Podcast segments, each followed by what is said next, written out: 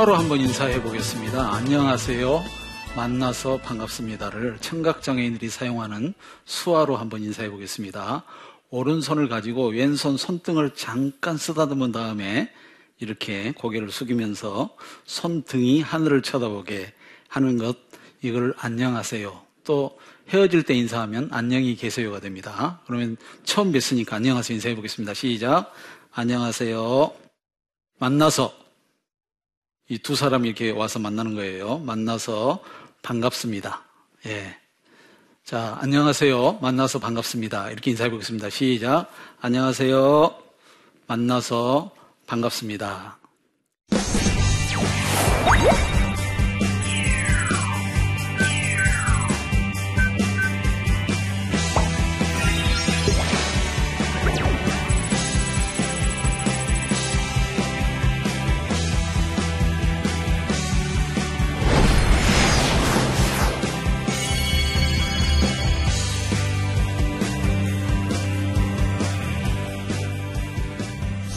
시간에는 한국교회의 장애인 사역 방향에 대해서 말씀드리려고 합니다. 아, 최근에 우리 한국교회가 장애인 선교에 관심을 갖고 아, 장애인 관련된 사역을 하는 교회들이 점점 늘어나고 있습니다. 예, 장애인 부서를 만드는 교회만도 예, 수백 개가 되고요. 또 복지재단을 만들어서 장애인 사역을 하는 교회도 아마 상당히 많은 것으로 제가 알고 있습니다. 또 장애인 선교기관만 해도 100개가 넘는 단체들이 활동하고 있습니다. 그래서 이 시간에는 한국교회가 앞으로 장애인 사역을 할 때 어떤 방향에서 일을 해야 될까에 대하여 아, 몇 가지 말씀을 드리고 싶습니다. 첫 번째는 첫 번째 장애인 사역의 첫 번째 방향은 아가페 사랑이라고 생각합니다. 아가페 사랑. 우리 사랑에는 조건적인 사랑이 있죠. 그걸 에로스라 그럽니다. 에로스. 남녀 간의 사랑만을 에로스라 그러지 않고 조건을 가지고 사랑하는 모든 사랑을 우리가 에로스라 그러고요.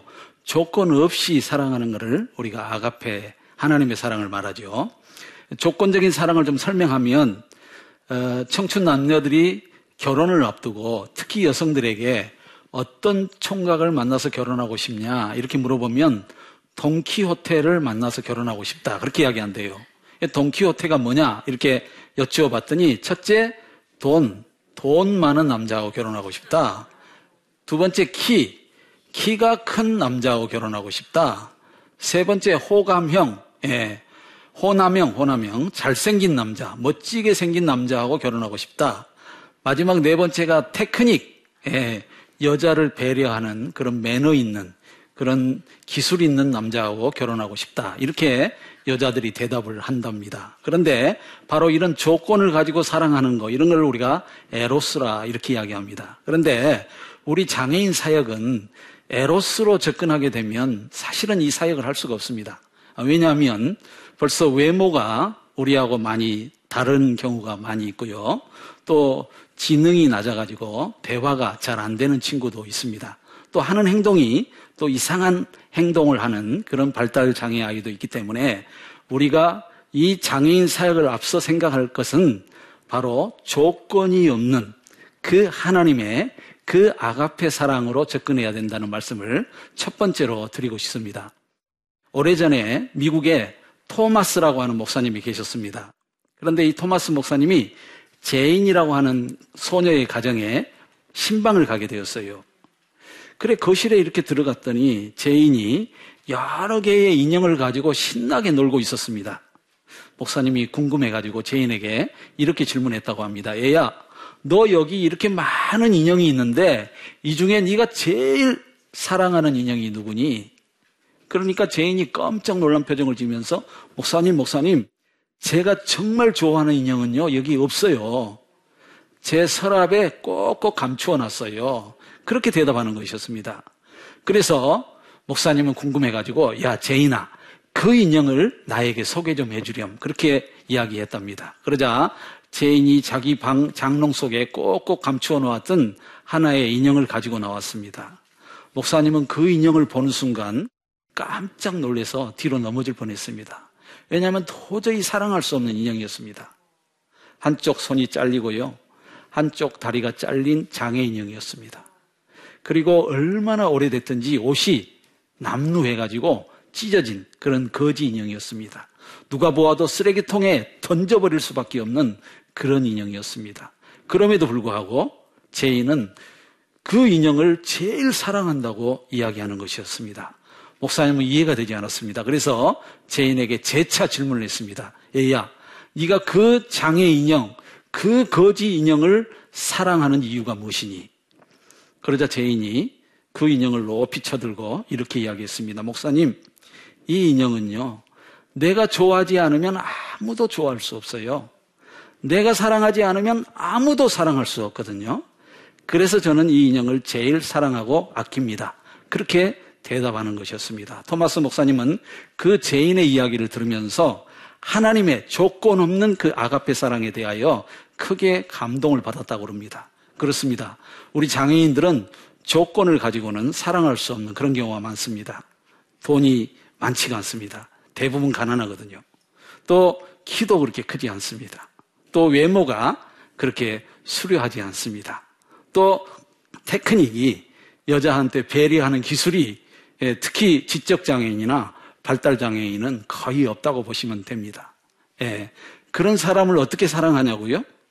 예, 우리가 그런 사랑을 받았기 때문에 하나님으로부터 예수님으로부터 그런 조건 없는 사랑을 받았기 때문에 우리는 또 그 조건 없는 사랑을 가지고 장애인들에게 찾아갈 수 있다고 생각합니다. 역사적으로 보면 매우 감동적인 이야기가 있습니다. 헬런 켈라의 스승이었던 앤 설리반. 이 앤 설리반의 자서전에 보면 이런 이야기가 있습니다. 앤 설리반이 그 아버지가 알코올 중독자였습니다.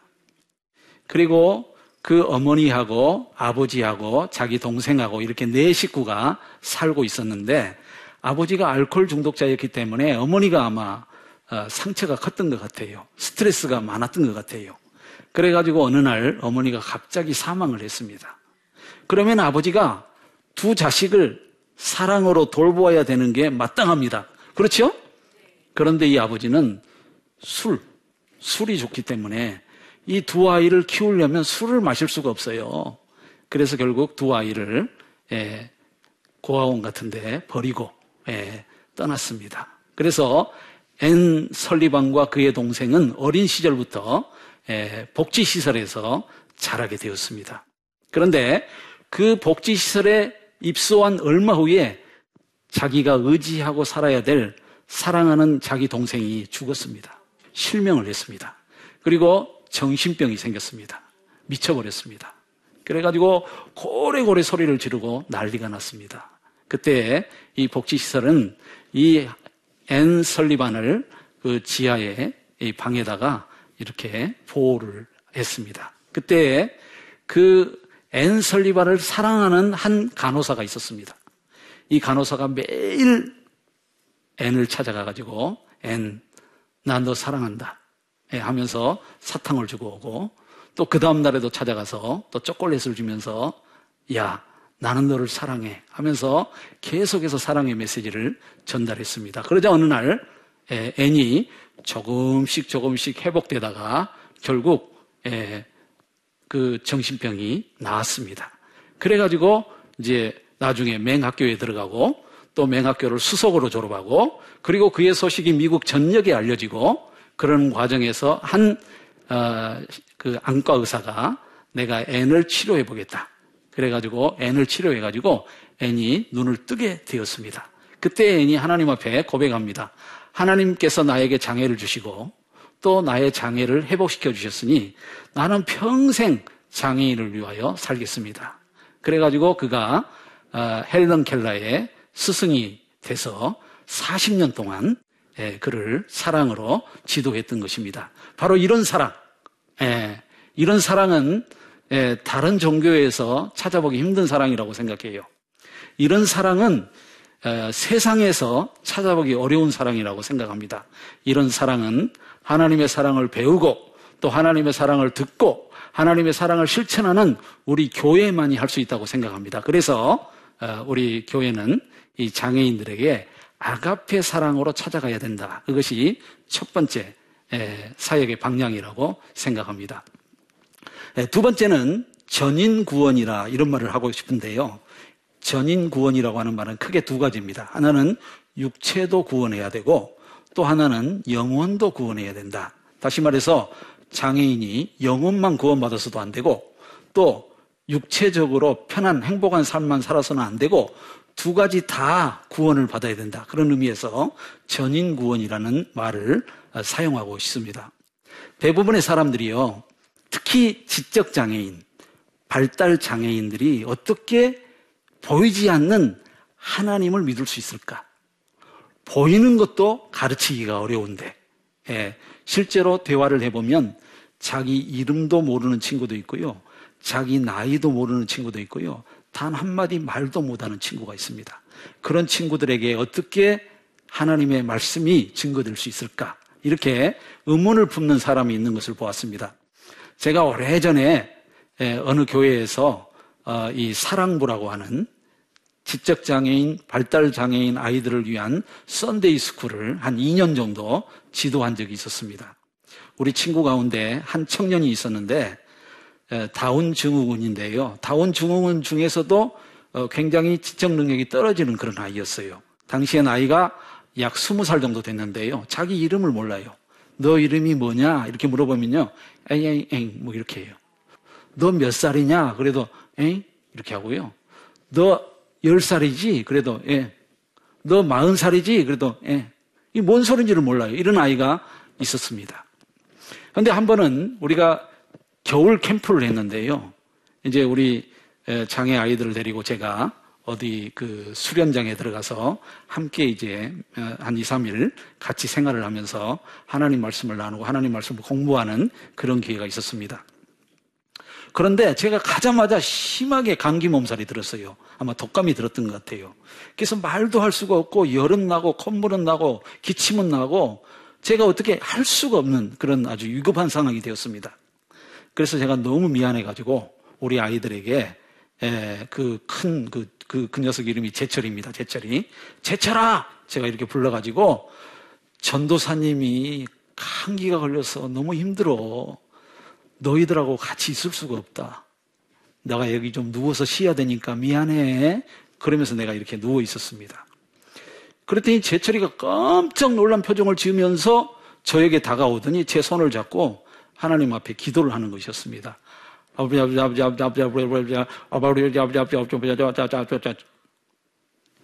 저는 무슨 소리인지 잘 모르겠어요. 어렴풋이 우리 전도사님 낫게 해주세요. 아마 그런 기도를 드리는 것 같았습니다. 하나님 앞에 간절히 자기만의 언어로 하나님 앞에 기도하는 것이었습니다. 정말 기적이 일어났어요. 제가 그날 저녁 깨끗하게 치료받았어요. 예.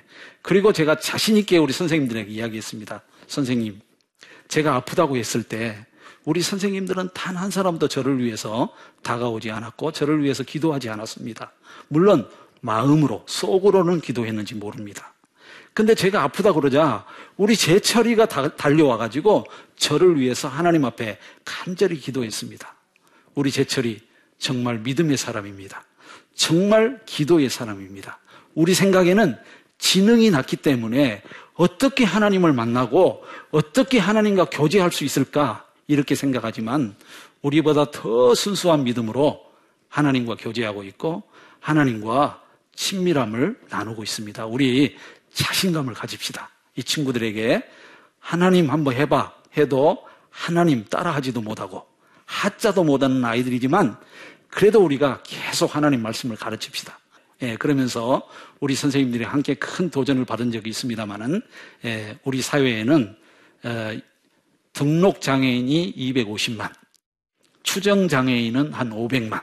예, 그렇게 많은 장애인 중에 아직까지도 복음을 모르는 사람이 많이 있습니다. 그래서 우리 교회는 더 열심을 다해서 장애인들에게 영혼 구원을 위해서 복음을 증거해야 된다고 생각합니다. 두 번째는 이 복음 전파만 필요한 게 아니고 장애인들이 필요한 현실적인 어려움, 그 어려움도 도, 도 와줘야 된다고 생각합니다. 저는 그거를 재활이라고 생각합니다. 우리 장애인들은 다 재활을 해야 돼요. 재활이라고 하는 말은 다른 비슷한 단어를 사용하면 회복이라고 하는 단어를 사, 용해도 좋을 것 같습니다. 그 장애를 극복하는 것이죠. 그런데 여기에서 더 중요한 것이 있습니다.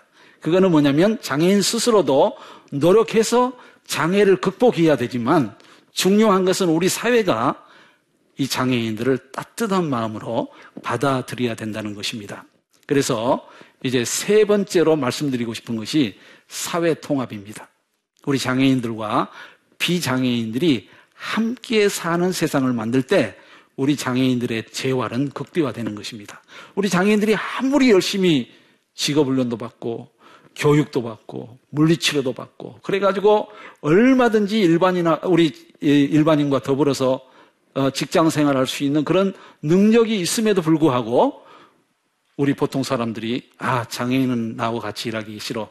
나는 장애인 옆에 있으면 짜증나. 이러면서 그들을 받아들일 수 없다면 결국 이 재활에 들었던 많은 수고는 결국 헛수고가 되고 마는 것입니다. 그런데 혹시 재활이 잘 안 됐다 할지라도 우리 많은 사람들이 마음문을 열고 우리 장애인들을 받아들이고 실수에도 용납해 준다면 우리 장애인들이 우리 일반인과 더불어 함께 사는 그런 사회 통합 시대를 열 수 있다고 생각합니다.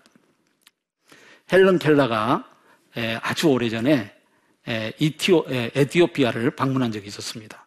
당시에 에티오피아는 어, 비교적 잘 사는 시대가 있었습니다. 그때 황제가 하이데라라고 하는 황제가 있었어요. 이 황제는 헬런 켈라를 데리고 외딴 곳에 잘 지어놓은 장애인 시설로 어, 안내를 해서 자랑을 했습니다. 헬런 켈라가 그 장애인 시설을 다 둘러보고 나서 황제에게 이렇게 질문했습니다. 황제님, 여기 살고 있는 장애인들은 다 전염병 환자인가요? 아니면 일반인들에게 해를 끼치는 흉악범인가요? 이렇게 질문을 했다고 합니다. 그때서야 이 황제가 그 헬런 겔라의 속뜻을 깨달았다고 합니다. 그렇습니다. 우리 장애인들은 전염병 환자도 아니죠. 예, 또 흉악범도 아니죠. 사실 같이 살다 보면 너무 재밌어요. 우리 장애인들이 굉장히 우리들을 어, 이렇게 행복하게 해주는 경우가 많습니다. 그래서 세 번째 방향은 사회 통합이다. 이런 말씀을 드렸습니다. 네 번째로 드리고 싶은 말씀이 전문성입니다. 전문성. 예. 우리 장애인 사역은요, 일반인 사역하고 달리 전문성이 필요합니다. 왜 전문성이 필요하냐면요. 첫째는, 예, 우리 장애인은요, 태어날 때부터 시작해서 죽을 때까지, 다시 말해서 어, 요람에서 무덤까지 예, 우리 장애인들은 다 전생의 주기별로 이 복지 서비스가 필요합니다. 예를 들어서 복지 중, 복지 중에 복지를 보면 아동 복지, 그건 아동만 하는 거거든요. 노인 복지, 노인만 하는 거거든요. 여성 복지, 여성만 하는 거거든요. 청소년 복지, 청소년만 합니다. 근데 우리 장애인 복지는요. 아동 복지도 해야 되고 청소년 복지도 해야 되고 여성 복지도 해야 되고 노인 복지도 해야 되고 왜냐? 생애 주기별로 접근을 해야 되기 때문에 그렇습니다. 그래서 전문성이 필요합니다. 또 하나는 이 장애인 복지를 다른 말로 재활 복지다 같은 말입니다. 왜냐하면 장애인들은 재활을 해야 되기 때문에 재활 복지라고 하는 용어를 쓰는데 이 재활에는 크게 네 가지 재활이 있습니다. 첫째는 의료적인 재활. 장애를 진단하고 뭐 수술하고 치료하는 그런 의료적인 재활이 있습니다. 두 번째는 교육 재활이 있습니다. 교육을 시키는 거죠. 특수교육도 시키고. 세 번째는 사회 심리 재활이라는 게 있습니다. 심리적으로 잘 사회에 적응하도록 하고 사회를 변화시키고 사회 인식을 바꾸어서 장애인을 받아들이게 하는 사회 심리 재활이 있습니다. 또 네 번째로는 직업 재활이 있습니다. 결국 우리 장애인들도 직업을 가지고 일해야 됩니다. 그래서 이 재활을 다루고 생애 주기별 복지 서비스를 제공해야 되기 때문에 어떤 복지보다도 전문성이 필요한 영역입니다. 예. 그런데 전문성 없이 예, 그저 동정심으로 감상적인 마음으로만 접근하다 보면 오히려 장애인 사역을 안 하는 것보다도 못한 경우가 발생될 수 있습니다. 제가 예를 들겠습니다. 맹학교가 있었어요. 그 맹학교 주변에 교회 여전도 회원들이 우리 주말마다 맹학교에 가서 빨래 봉사를 합시다. 그래가지고 여전도 회장단이 사감을 찾아가가지고요. 예, 빨래 봉사를 하겠다고 말씀을 드렸어요. 그랬더니 사감이 심각한 고민에 빠졌습니다. 빨래 봉사를 받을 수가 없는 거죠. 왜냐? 시각장애인 학교 특수교육의 최고의 목표는 어, 재활입니다. 재활. 예, 재활인데 즉 빨래 못하는 친구도 빨래 하게 하고 그렇죠? 예. 또 못 걸어 다니는 친구들이 혼자서 걸어 다니게 만들고 이런 걸 훈련시키는 곳이 맹학교 아닙니까? 근데 여전도 회원들이 오셔가지고 다 빨래를 해줘 버리면 맹학생들이 빨래 할 수 있는 훈련이 안 되는 거예요. 예, 그래서 사감 선생님이 한참 있다가 네 정말 감사합니다마는 그 일은 결국 우리 아이들을 죽이는 일이기 때문에 그 일을 하신다면 봉사를 받을 수가 없고요. 우리 아이들을 위해서 책을 읽어주신다든지 또는 공부를 가르쳐 주신다든지 아니면 어머니가 시골에 있기 때문에 외로, 우니까 가끔 와서 이렇게 대화도 나누어지고 이런 친구 역할을 해주신다면 대환영이지만 빨래를 해주신다면 저희 봉사가 필요가 없습니다. 우리 아이들은 심지어 바느질까지도 할 줄 알 정도로 우리가 그렇게 훈련을 시키고 있습니다. 이런 말을 했다고 합니다. 그렇습니다. 이 장애인 사역은 전문성이 필요합니다. 그래서 전문 기관이 있고요.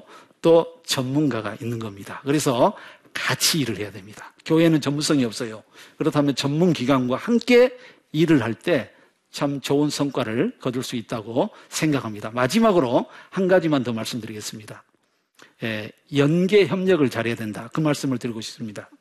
예, 결국 어, 이 장애인 사역은요. 아까 말씀드린 대로 생애 주기별 접근을 해야 되고 또 전인 재활이라고 그래가지고 네 가지 재활을 다 이루어야 되기 때문에 한 기관이 한 교회가 아, 이 모든 장애인 사역을 다 할 수가 없어요. 예.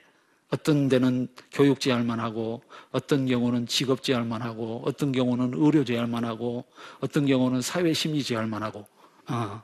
또 예를 들어서 어떤 곳에서는 아동 어, 장애인을 장애 아동을 하는 사업하는 기관이 있을 수 있고 또 장애 노인을 하는 경우도 있을 수 있고 그렇기 때문에 이 장애인 사역은 궁극적으로 하나님 앞에 영광을 돌리고 또 장애인에게 유익을 주는 일이라고 한다면 우리가 서로 연대하고 또 협력하는 그런 일이 있어야 합니다. 제가 한 2주 전에 독일을 다녀왔는데요. 제가 독일에 가서 깜짝 놀랐어요.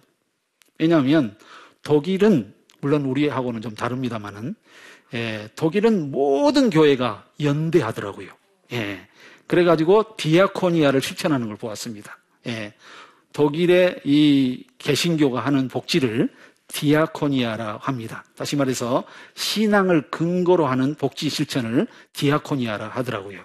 그런데 이것이 모든 개신교가 다 하나로 네트워킹을 해가지고요. 하나가 돼가지고 일을 하는 것을 보았습니다. 그러니까 교회가 힘이 있고, 그러니까 전문성을 가지고 일을 하고 있고, 예. 심지어 저는 그 디아코니아 본부 안에 그 정부에서 어, 그 지원을 받아가지고 일을 하는데요. 거기에 신학위원이 있는 것도 보았습니다. 신학위원. 예. 왜냐하면 이 신앙과 어, 이 봉사, 어, 이 복지를 어, 이렇게 통합적으로 하기 위해서 신학위원들이 끊임없이 연구하는 것을 보았는데요. 저는 그런 의미에서 뭐 신학교부터 시작해가지고 교회 뭐 모든 사람들이 다 연대해가지고 힘을 합한다면 우리 사회의 장애인 문제가 해결될 것이고 또 우리 사회의 장애인들이 정말 행복한 삶을 살 수 있지 않겠나 이런 생각이 들어서 다섯 가지로 제가 어, 말씀을 드렸습니다. 첫 번째는 뭐라 그랬죠? 아가페 사랑으로 가야 된다. 접근해야 된다. 두 번째는 뭐라 그랬죠? 전인 구원, 예, 영혼 구원도 해야 되고 육체 구원도 해야 된다. 복지 실천도 해야 된다. 그 말씀 드렸죠? 세 번째는 뭐라고 말씀드렸죠? 전문성이 필요하다. 그 말씀을 드렸고 네 번째는 사회 통합이 필요하다. 마지막 다섯 번째는 연계 협력해야 된다. 네트워킹을 해야 된다. 이 말씀이 우리 한국 교회에 필요한 시점이라는 생각이 들어서 장애인주의를 맞이해서 여러분들과 함께 예, 한국교회 장애인 사역의 방향에 대해서 다섯 가지 단어로 한번 설명해 보았습니다. 끝까지 잘 들어주셔서 고맙습니다. 감사합니다.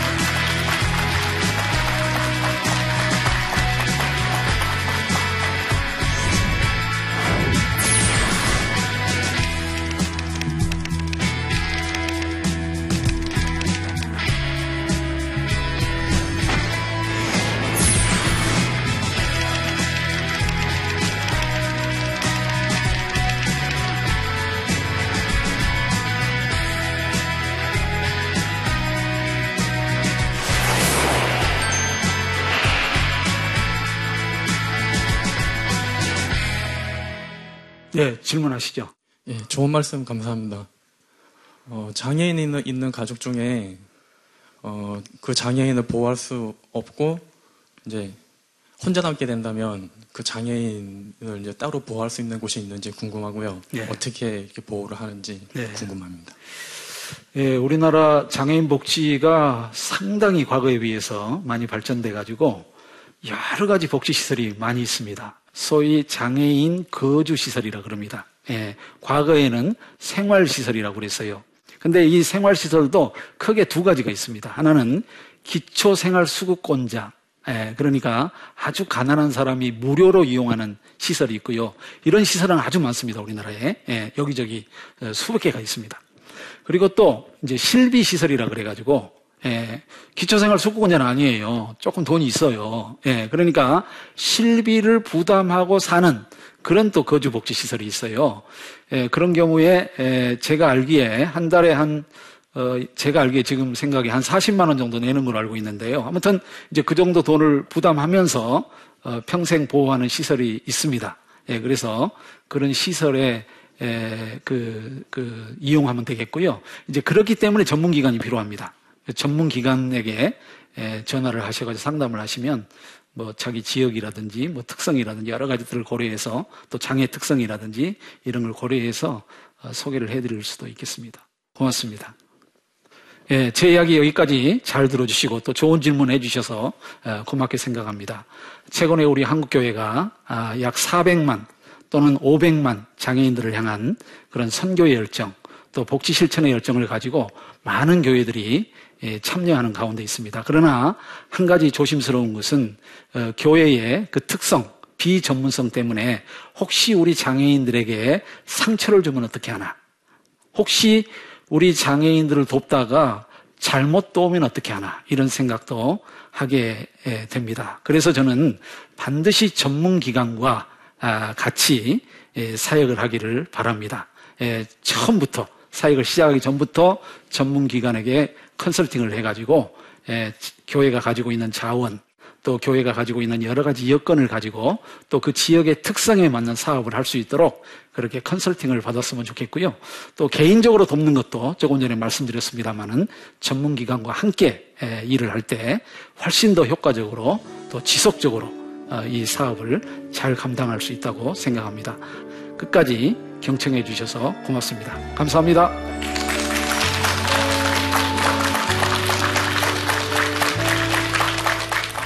남편의 유학을 위해서 저희가 미국으로 떠났습니다. 유교 문화권의 한국 교육의 장점과 기독교 문화권의 미국 교육의 장점, 그 위에 성경적인 원리를 더해서 아이를 키우게 됐습니다. 아이들과 함께 놀았습니다.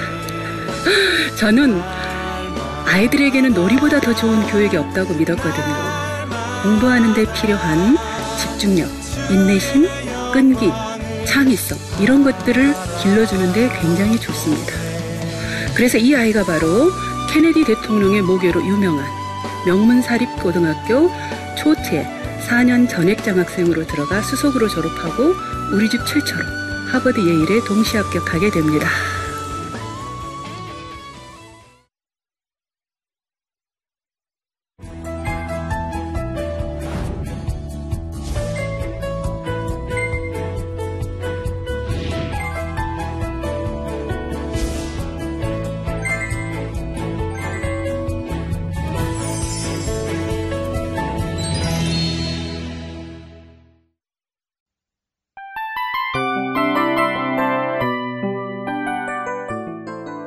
프로그램은 청취자 여러분의 소중한 후원으로 제작됩니다.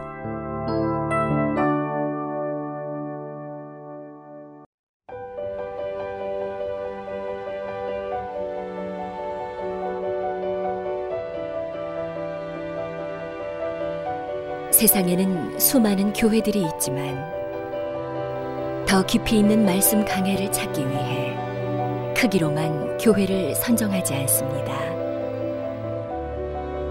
보다 좋은 영적 콘텐츠를 더 많이 나누기 위해 방송비를 받지 않습니다. 1년 365일 복음만 전하고 싶어서 우리는 광고를 하지 않습니다. 온누리의 복음을 땅끝까지 CGN TV와 함께 땅끝 선교사가 되주세요